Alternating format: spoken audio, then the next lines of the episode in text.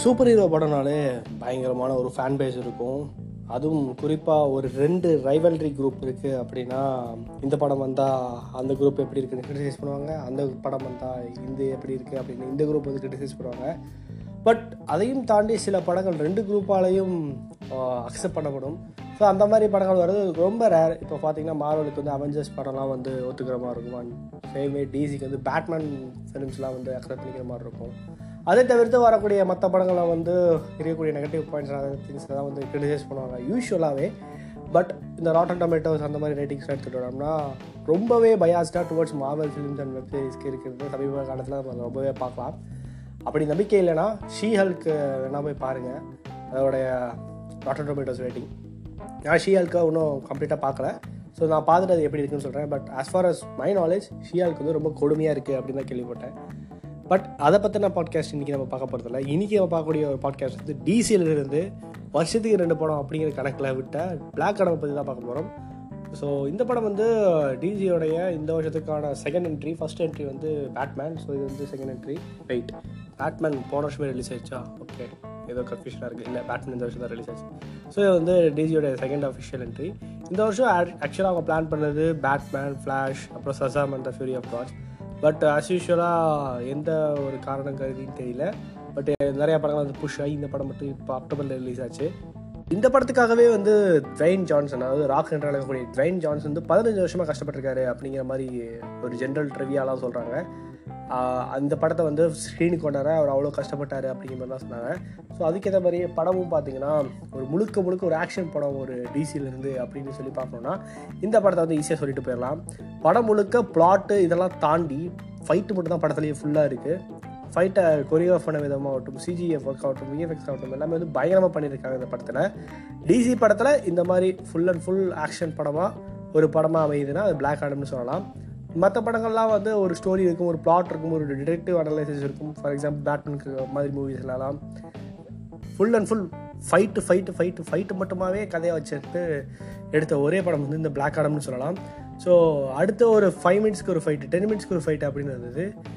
படம் வந்து அது ஒரு லார்ஜர் ஸ்கேலில் ஒரு பிக் ஸ்க்ரீனில் பார்க்கும்போது அந்த சிஜிவி எஃபெக்ட்ஸ் எஃபெக்ட்ஸோட அந்த ஃபைட் சீக்வன்ஸ்லாம் பார்க்கும்போது ரொம்பவே நல்லா இருந்துச்சு ரொம்ப அழகாக இருந்தது. ஃபர்ஸ்ட் ஹாஃப்லாம் ஒரு அளவுக்கு நல்லாவே போயிடுச்சு செகண்ட் ஹாஃப் நோக்கி போய் அதுவும் கிளைமேக்ஸ் நோக்கி ஒரு மிகப்பெரிய ஃபைட்டாக வில்லனுக்கும் ஹீரோக்கும் வரக்கூடிய அந்த ஃபைட் அப்படிங்கிற அந்த ஒரு விஷயம் வந்து கொஞ்சம் ஒரு கன்வின்சிங்காக இல்லை. அதாவது இதுக்கு முன்னாடி இருந்த ஃபைட் சீன் ஃபஸ்ட்டு ஒரு ஃபைட் சீன் ஆகட்டும் செகண்ட் ஃபைட் சீன் ஆகட்டும் அதெல்லாம் கொரியோஃப் பண்ண விதமும் அதெல்லாம் காமிச்ச விதமும் வந்து சூப்பராக பண்ணியிருந்தாங்க. அதை வந்து அந்த கடைசி ஃபைட்டில் மெனக்கிடலையோ அப்படிங்கிற ஒரு சின்ன ஒரு வருத்தம் இருந்தது அதை தாண்டி படத்தில் பிளாட்டுன்னு சொல்லிக்கிற அளவுக்கு பயங்கரமான ஒரு ஸ்ட்ராங் ஸ்ட்ராங்கான ஸ்டோரி பாயிண்ட்டாக ஒன்றும் தெரியல. இது வந்து பிளாக் அடம்ங்கிற அந்த காமிக் கேரக்டர் வந்து ஒரு ஆன்டி ஹீரோ ஸோ அந்த ஆன்டி ஹீரோவை ஆன்டி ஹீரோவையும் தாண்டி ஒரு ஹீரோவாக ப்ரொஜெக்ட் பண்ணுற மாதிரி தான் அந்த படம் தோணுச்சு. ஈவன் மார்வலில் எடுத்துகிட்டிங்கன்னா கூட வெனம் ஓகே வெனம் மார்வலுக்குள்ளே வருமா வராதா? வாங்கிட்டாங்களா இல்லைன்னு தெரியல. ஓகே அந்த படமும் ஒரு ஆன்டி ஹீரோ ஃபிலிம் தான். பட் அந்த படம் பார்க்கும்போது நமக்கு தெரியும் இது ஒரு ஆன்டி ஹீரோ ஃபிலிம் மாதிரியே தெரியாது. ஒரு சூப்பர் ஹீரோ படம் தான் தெரியும். அதே மாதிரி இந்த படத்துலையும் வந்து ஆன்டி ஹீரோ அப்படின்னு சொல்லி என்ன தான் சொன்னாலும் அந்த வேலை வந்து பிளாக் ஆடமை பிடிக்கணும் அப்படின்னு சொல்லி நினச்சாலும் அதுக்கான ஒரு ஸ்ட்ராங் மோட்டிவாக அதை கில்லிங்கிற ஒரு ஃபேக்டர் மட்டும் தான் சொல்கிறாங்களே தவிர வேறு எந்த ஒரு ஸ்ட்ராங் ஃபேக்டரும் இருந்த மாதிரி தெரில அதை இன்னும் ஒரு நல்ல விதமாக எஸ்டாப்ளிஷ் பண்ணியிருந்தாங்க அப்படின்னா இன்னும் கொஞ்சம் கன்வின்சிங்காக இருந்திருக்கும். மேபி பார்க்குற சில பேர்த்துக்கு கன்வின்சிங்காக இருக்கலாம் பட் எனக்கு ஸ்பெசிஃபிக்காக அது ரொம்ப கன்வின்சிங்காக இல்லை அந்த ஒரு பிளாட்டை தவிர. மற்றபடி படம் ரொம்ப நல்லா இருந்தது. என் கிரெடிட்ஸ் வந்து ஒரு என் கிரெடிட்ஸ் தான் இருக்குது ரெண்டு என் கிரெடிட்ஸ் இருக்குன்னு நம்பி ஏமாந்துட்டேன். பட் ஒரு என் கிரெடிட்ஸ் தான். அதுவே வந்து பேங்க் ஆன் த டிசி அப்படின்னு சொல்லலாம். பயங்கரமான என் கிரெடிட்ஸ் ஒருவேளை நீங்கள் ட்விட்டர் பக்கம்லாம் போயிருந்தீங்கன்னா இந்நேரத்துக்கு அது என்ன என் கிரெடிட்ஸ் உங்களுக்கு முன்னாடியே தெரிஞ்சிருக்கும். ஸோ அது ஒரு விஷயம். அதை தாண்டி படம் மியூசிக்லாம் கொஞ்சம் நல்லா பண்ணியிருந்தாங்க. ஆல்ரெடி சொன்ன மாதிரி ஆக்ஷன் கோரியோகிராஃபிலாம் சூப்பராக பண்ணியிருந்தாங்க. அதுவும் ராக்கு உள்ளே வந்திருக்காருங்கிறதுக்காகவே சில காமெடிஸ் எல்லாம் வந்து ரொம்ப ஒரு நேச்சுரலாக பெர்ஃபார்ம் பண்ண மாதிரி சில இடத்துல பண்ணியிருந்தாங்க. அது வந்து ஒரு டிசி படம் நார்மலாக பார்க்கக்கூடிய ஒரு டிசி படங்களை தாண்டி ஒரு டிஃப்ரெண்ட் ஃப்ளேவராகவும் டிஃப்ரெண்ட் ஸ்டைலாகவும் இருந்துச்சு. அது வந்து மிகப்பெரிய ஒரு பாராட்டக்கூடிய விஷயம். அதை தவிர்த்து சில கேரக்டர்ஸ் முக்கியமாக இந்த படத்தில் காட்டக்கூடிய ஒரு சில கேரக்டர்ஸ் வந்து டக்குன்னு அந்த கேரக்டரைசேஷனை ஓப்பன் பண்ணி முடிஞ்ச மாதிரி இருந்தது. அதுக்கு இன்னும் கொஞ்சம் டைம் கொடுத்து ஸ்கோப் கொடுத்துருக்கலாமோன்னு மாதிரி தெரிஞ்சது. அண்ட் அந்த வில்லன் கேரக்டரை வந்து அவங்க காட்சி அமைச்ச விதம் அந்த ஸ்டோரி பிளாட் அதாவது அந்த பேக்ரவுண்ட் ஸ்டோரி பிளாட் படி ஓகேவாக இருந்தாலும் அதை வந்து அந்த ஒரு ரூத்லெஸ் அப்படிங்கிற காட்டிக்கிற அளவுக்கு எதையும் வந்து படத்தில் சொல்லிக்கிற மாதிரி காட்டலை. அது ஒரு நெகட்டிவ் பாயிண்டாக எனக்கு தோணுச்சு. எப்படின்னா இந்த வில்லன் வந்து இந்த அளவுக்கு பவர்ஃபுல் இந்த டீமன் பவர் இருக்குது அப்படின்னு சொல்கிறாங்களே தவிர அது படத்தில் எந்த இடத்துல அது வந்து காமிக்கிறாங்க எந்த எந்த அளவுக்கு அது ஒரு அந்த ஒரு இம்பேக்ட் இருக்குது கான்சிக்வன்ஸ் இருக்குது அப்படிங்கிறத வந்து எந்த படத்தில் ரொம்ப எஸ்டாப்ளிஷ் பண்ணியோங்கிற ஒரு சின்ன விஷயமா இருந்தது. ஸோ இது மட்டும்தான் படத்தில் இருக்கக்கூடிய சில குறைகள். இதை தவிர்த்து படம் வந்து சீரியஸாகவே ஒரு லார்ஜ் ஸ்கேலில் பார்க்கக்கூடிய ஒரு படம்.